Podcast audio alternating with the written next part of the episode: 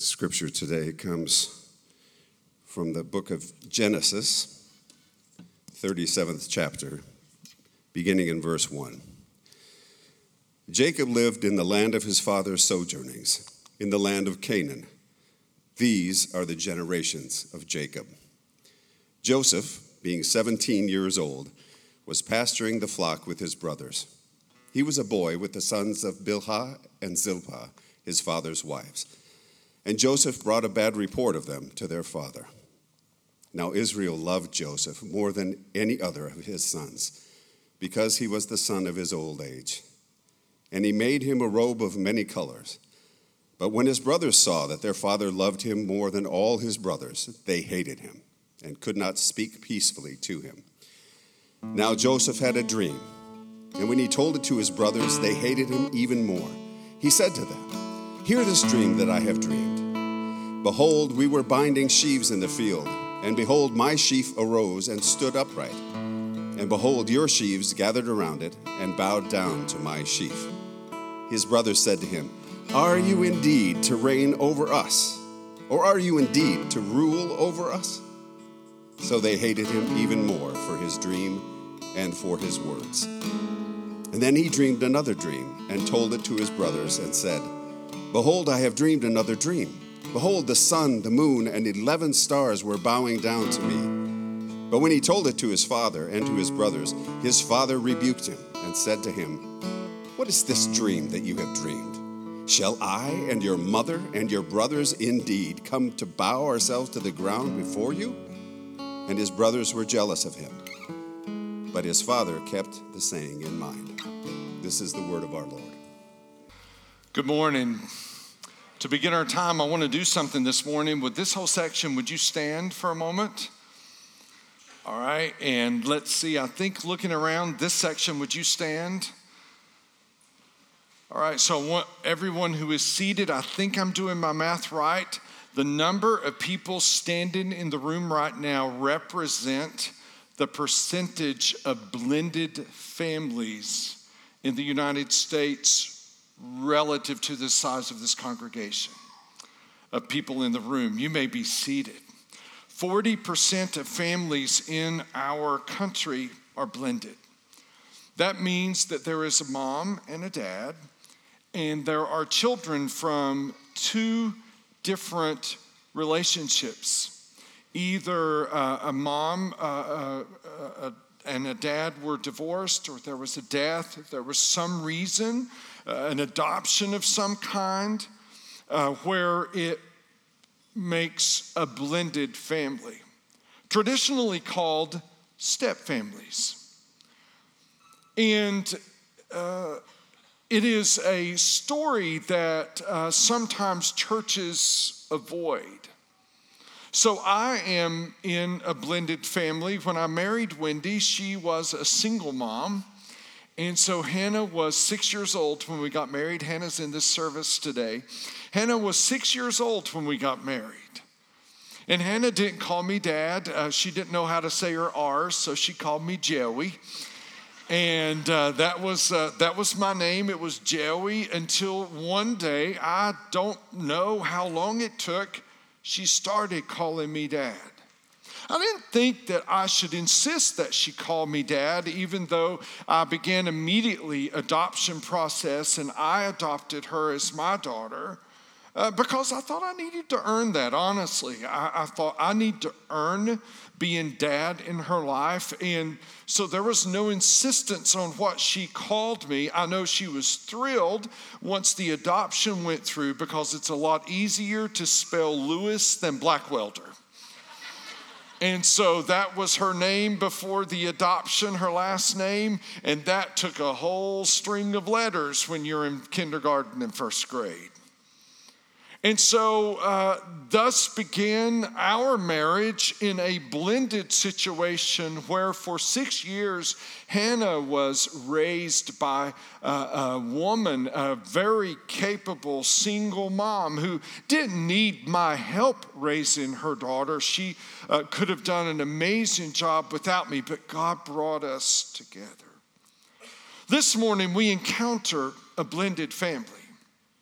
One unlike I imagine you've ever encountered. Jacob is the father, and by the time we encounter him in Genesis 37, his name has been changed to Israel. Don't let that confuse you. Uh, because we tend to think of a place when we think of Israel, but Jacob's name has been changed to Israel. I love the honesty of Scripture. That it includes a story like this is phenomenal. And I don't know if it has ever occurred to you uh, if the Bible were being written today, you would prefer that some of the chapters of your life not be included. Amen? Yes. But this chapter is included.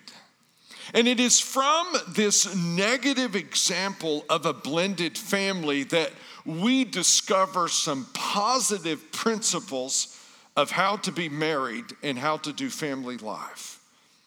Now, this is the first sermon I've ever preached specifically in all of my years, specifically to blended families. But I promise you, if that isn't your dynamic, the principles fit. The first one is this spouses love one another faithfully. I, I, toyed with should it be faithfully or should it be fiercely? I, I think it could be either. Jacob had 12 sons by four wives. Now, that's a blended family. And my point is that one wife was enough. Amen? One was. His first wife was Leah, and he had five sons by her. And then he had a wife uh, uh called Bilhah, and he had Dan and Naphtali by her. And then there are Gad and Asher born to Zilpah. And finally, there's Joseph and Benjamin born to Rachel. He had four wives, 12 sons. Uh, this chapter begins with These are the generations of Jacob. Uh, that's a, line that you would translate today or paraphrase today. Let me tell you about my family. Now, notice what comes right after it. Joseph, being 17 years old, was pasturing the flock with his brothers. He, he was a boy because he's 17 with the sons of Bilhah and Zilpah, who were men. They're older. And Joseph brought a bad report of them to their father. He was a tattletale, he was a snitch. Nobody likes a tattletale, do they? And so they didn't either. And this story then unfolds in that way. Multiple wives, which is more common in the Old Testament than it ever ought to be, was not God's plan then, nor is it now. And I'm going to drop myself into the proverbial landmine and risk offending you this morning. Neither is divorce. I realize that I risk offending today with this sermon. It is not my intent at all. I desire never to be offensive. If the gospel is offensive, let it be. If God's word is offensive, let it be. For those of you who sit here today scarred by a divorce not of your doing and not of your choosing, these words aren't intended for you. You were dragged into and through a divorce, kicking and screaming. What I speak to today is a cultural reality that has devalued and redefined marriage in such a way that has resulted in an easy pursuit of divorce. Let's go to Malachi for some insight, that Old Testament later prophet. Malachi, writing to God's people, says, And this second thing you do You cover the Lord's altar with tears, with weeping and groaning, because he no longer regards the offering or accepts it with favor from your hand. They come to the temple to worship, and God isn't listening. But you say, why not? And Malachi answers, Because the Lord was witness between you and the wife of your youth, to whom you have been faithless, though she is your companion and your wife by covenant. Malachi says, God was watching when you chose to be faithless to your wife. God was watching when you chose to cheat on your husband? Did he not make them one with a portion of the Spirit in their union? What is Malachi saying? Malachi is saying that God is the one who designs marriage.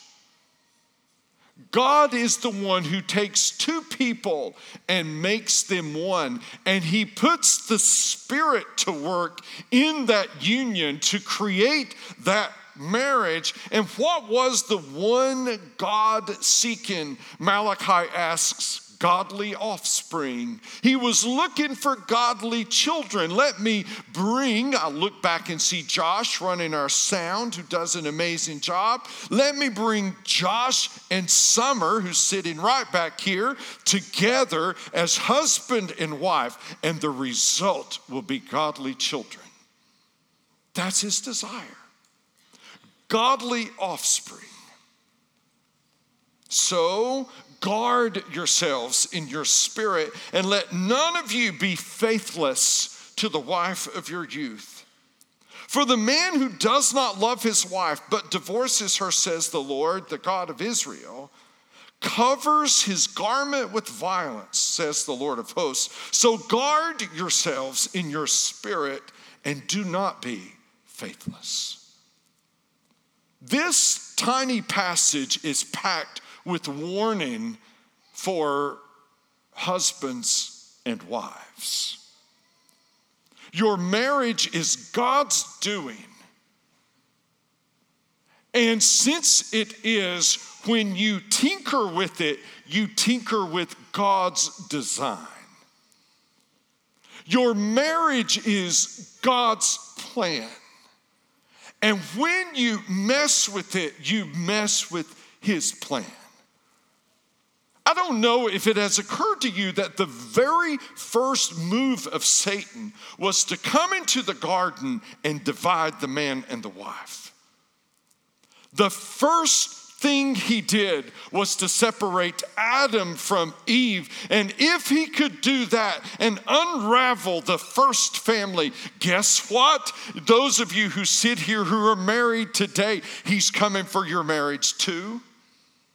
He will not rest. He will not be satisfied until he can come into your marriage and use whatever tool, whatever technique, whatever temptation he can to divide and conquer, to pull you apart, to drive you apart.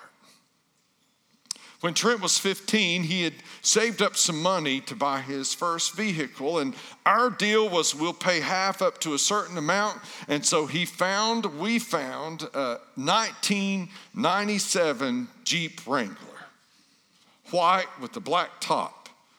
It was in Gaffney, South Carolina, a Craigslist find, I think. And so we found it, and he and I drove down and we test drove it. And when we did, he said, Dad, this is what I want. All right, son.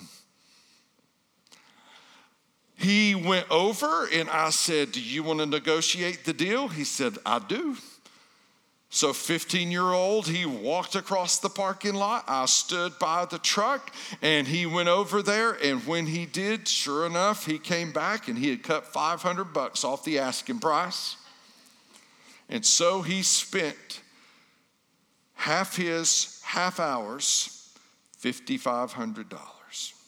He got in the truck and we're headed up the road from Gaffney. We got to come back and get the car, get the Jeep, and we're headed up the road. And he looked over at me and he said, I'm broke. I said, Welcome to adulthood. this is real life, son. This is how it works. It was a nice Jeep. Everything original on it, in good shape, good deal, nice Jeep. But not to Trent. It wasn't high enough. Uh, the wheels weren't big enough. The rims weren't black enough. The top wasn't nice enough. Uh, the, the, the wheel wells, the wheel covers, uh, all of those had to be changed. I have never worked on a vehicle so much in all my life. Hated it. He loved it. Like a giant Tonka toy. And he'd find something else. And Nathan Banner told me, he said, Jerry, do you know what Jeep stands for? No, just empty every pocket. I found that to be true. What my pockets, I wasn't spending any more money on the thing, but Trent would work, find something, work, find something. My point is this that's okay with the 1997 Jeep Wrangler, but it isn't okay with your marriage. You were not designed to somehow take God's place and start to tinker with and start to rearrange and start to undo and start to unravel marriage. I just want to say to you this morning it does not matter to me how high the court is or how low the court is that makes whatever decision about a definition of marriage. No, marriage is God bringing a man and a woman together, infusing his spirit, making them one so that they come together and they raise up godly sons and daughters. That's what Malachi says. We've devalued that. And Malachi issues a warning guard yourselves in your spirit. When I do premarital counseling with couples, I, I say to them, there are three enemies of your marriage Satan, there's the world. The whole world system doesn't want your marriage to work. Satan is the prince and power of the air, so that makes sense. And the third is your own sinful nature. You'll fight at times with your own sinful desires. Spouses, love one another faithfully. Parents, the second powerful principle love your children and theirs too fairly. What do you mean?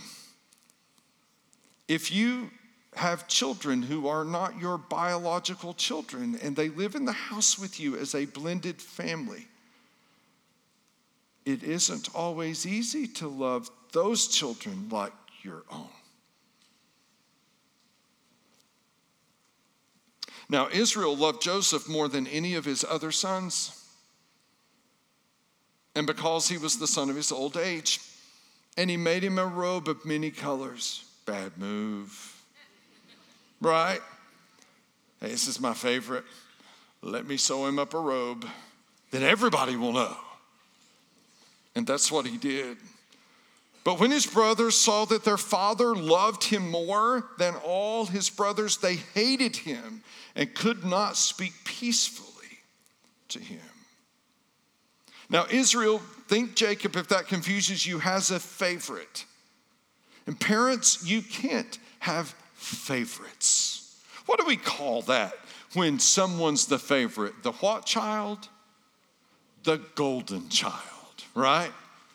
the golden child. The funniest thing happened in the early service. I said something about the golden child, and just like I just did, I look over and I, well, it's happening in this service, so no need to reference. There's Matt Davis looking at his brother saying, It's him.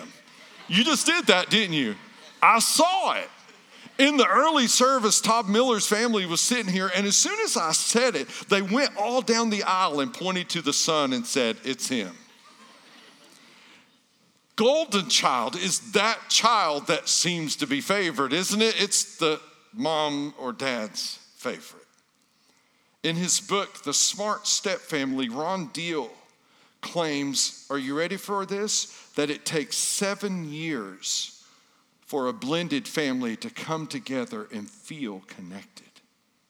Seven years. Wow. Hattie Vey, whose husband died, and then she remarried. She had two boys, and she married a man who had one boy. She gave these six principles. I didn't put them on a screen. We'll get them out on Facebook later this week of blended families. As a parent of a child, a stepchild, she says, number one, give yourself grace. Don't be so hard on yourself. Number two, be the peacemaker of the home. Not the peacekeeper that just smooths everything over, but the peacemaker that steps in and makes sure that things are dealt with. Number three, this I think is huge. Don't let feelings of resentment take root.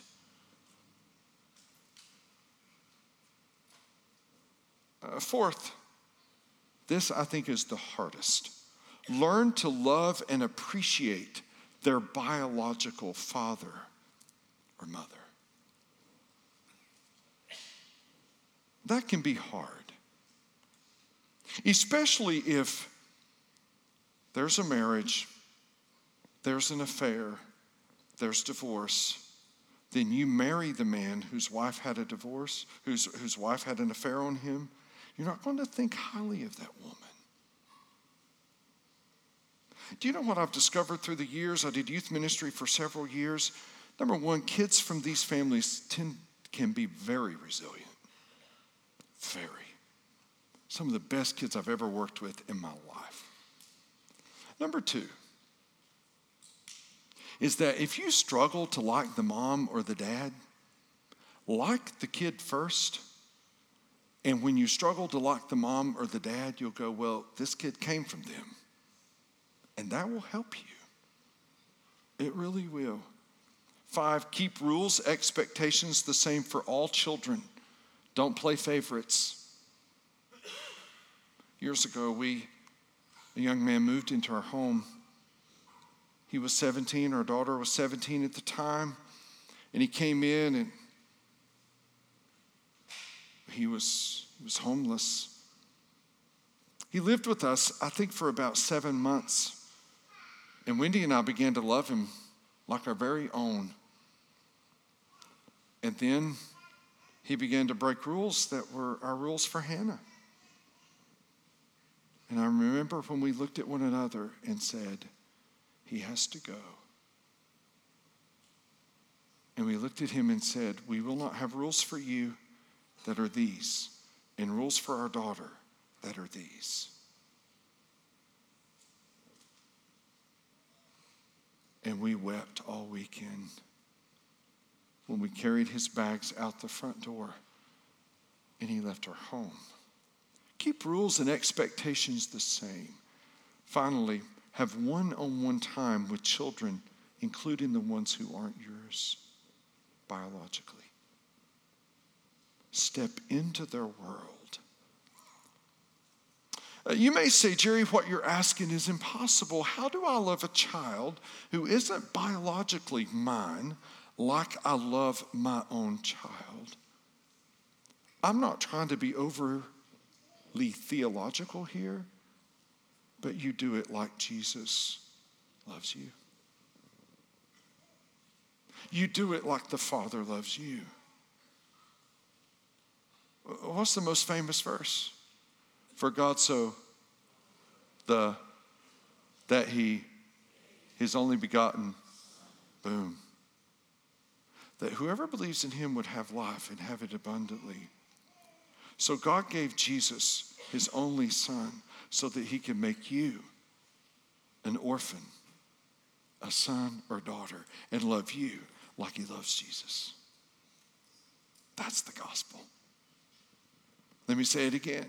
God gave Jesus his only son so that he can make you an orphan, a son or a daughter,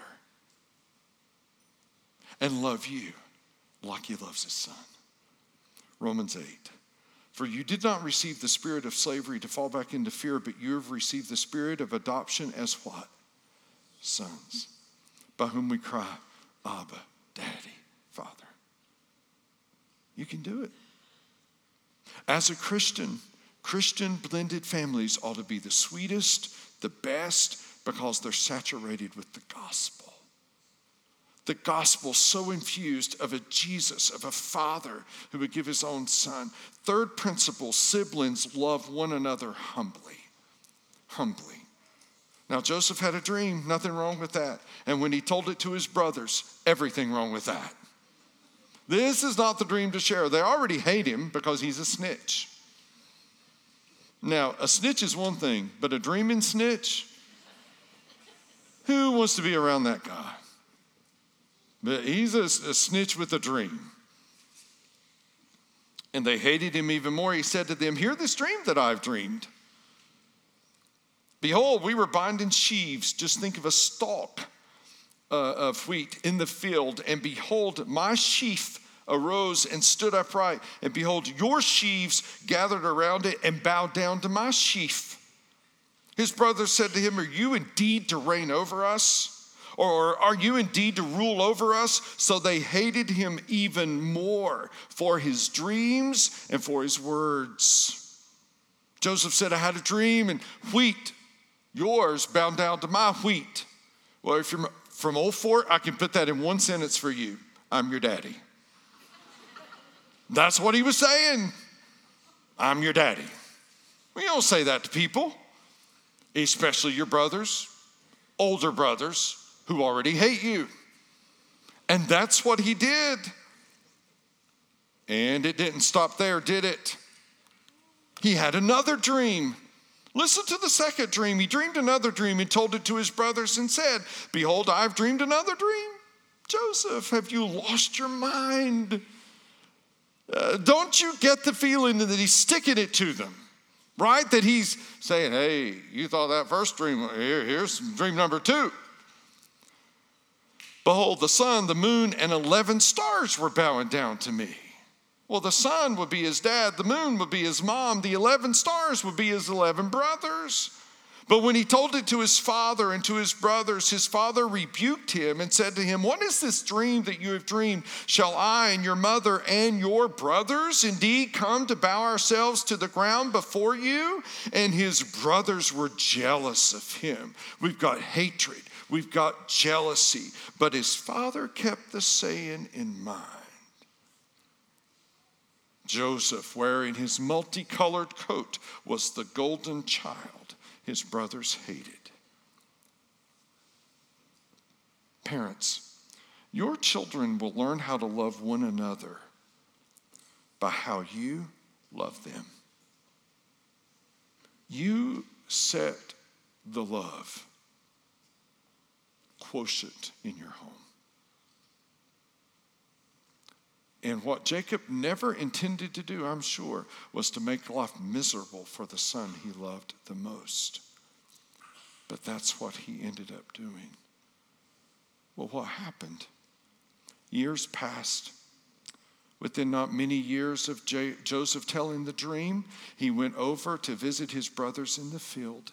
And when they saw him, their hatred and jealousy had so welled up, they said to one another, Let's grab him, we'll kill him. One of the brothers said, No, we can't do that. They threw him in a pit. They ripped that coat of many colors off of him, they dipped it in some blood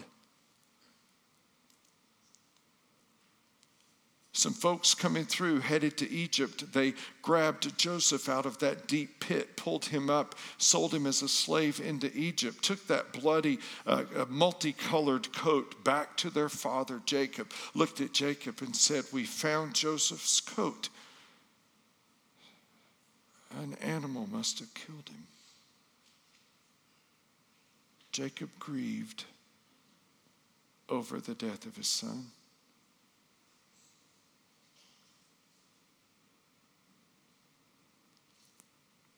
Joseph heads to Egypt. He ends up in Potiphar's house as a slave. And when he does, Potiphar's wife thinks he's good looking. She tries to seduce him. He refuses.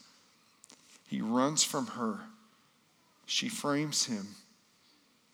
It makes it look like that he raped her. That's what she tells. And some of you thought the Bible was boring.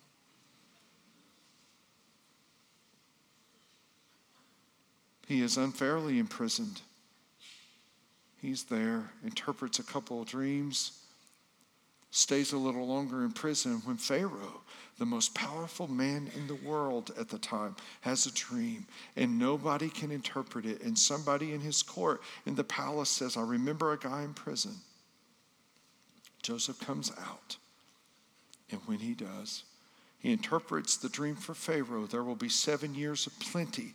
There will be many crops for seven years. There will be seven years of famine. There will be no food for seven years. Pharaoh says, What should we do? Joseph says, For the seven years of plenty, save up. Build granaries, store food, so that for the seven years of famine, people won't starve. Pharaoh says, Who, who, who will oversee this for me? It's Joseph. He becomes the prime minister of Egypt, the second most powerful man on the planet. And what happens? Back in his homeland, where his grieving father and aged mother and his 11 brothers are, they run out of food too. But they hear that there's food over in Egypt. They come to Egypt and they ask for food, and they don't know it's Joseph they're talking to, but he recognizes them. He's grown up, he's in stately, kingly robes. And they ask for food. He doesn't at first reveal himself to them. There's a back and forth, and finally he does and he feeds them. And then he asks Pharaoh, could he move his dad, his aged dad, his aged mother? Could he move them all to Egypt? And they come. And then Jacob dies. And Genesis 50 picks up where Jacob dies.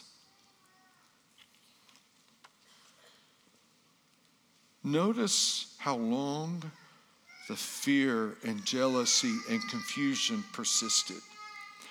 When Joseph's brothers saw that their father was dead, they said, It may be that Joseph will hate us and pay us back for all the evil we did to him. So they sent a message to Joseph saying, Your father gave this command before he died. Say to Joseph, Please forgive the transgression of your brothers in their sin because they did evil to you. And now please forgive the transgression of the servants of the God of your father. Notice how Joseph responded when his brothers are begging him for mercy. Joseph didn't gloat. Joseph didn't say, I told you so. Joseph in the most esteemed position is now humble. And Joseph wept when they spoke to him. His brothers also came and fell down before him. Anybody remember a dream? His brothers came and fell down before him and said, Behold, we are your servants. But Joseph said to them, Get up, do not fear. Naphtali, get up. Dan, bring it in. No, do not fear, for am I in the place of God? I'm Joseph, second most powerful man on the planet, but I'm still Joseph. I'm not God. And then this statement that has reverberated now for centuries. But Joseph said to them, as for you, you meant evil against me, but God meant it for good to bring it about that many people should be kept alive as they are today. So do not fear. I will provide for you and your little ones. Thus he what? What's the word? Say it loud. Does he what? Comforted them and spoke how? Kindly to them. Joseph has changed. He's a humble prime minister. And out of that came this statement that I have often sat in my office across from someone and quoted when they're going through unthinkable suffering. What Satan meant for evil, God meant for good.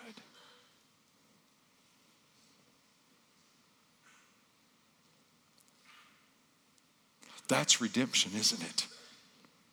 That's the gospel. You may look at your blended family and think we're such a mess and there's no fixing it.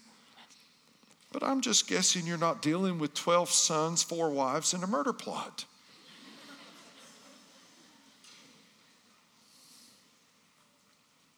God can change any family, including.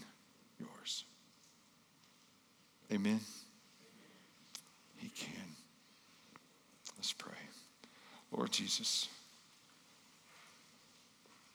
I don't know how many people in this room it has occurred to, I'm sure several, that you yourself were born into a blended family.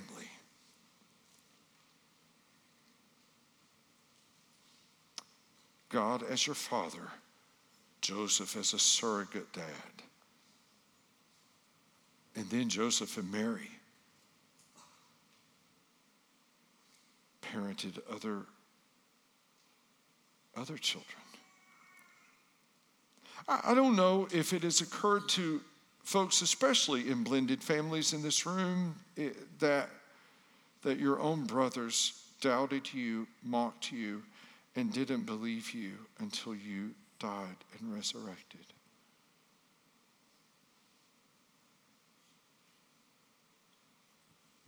You know how we feel. You walked in our shoes. You died our death, but you rose from it that we might be adopted sons and daughters into the family of God. I pray for all those in this room who are in blended families. Lord, I pray that the gospel would just saturate them right now. That the good news of you, Jesus, and of your love, Father, and of the Spirit's work in the union of their marriage cause them to be reminded that you specialize in redeeming. Jesus, I love you. Pray this in your name.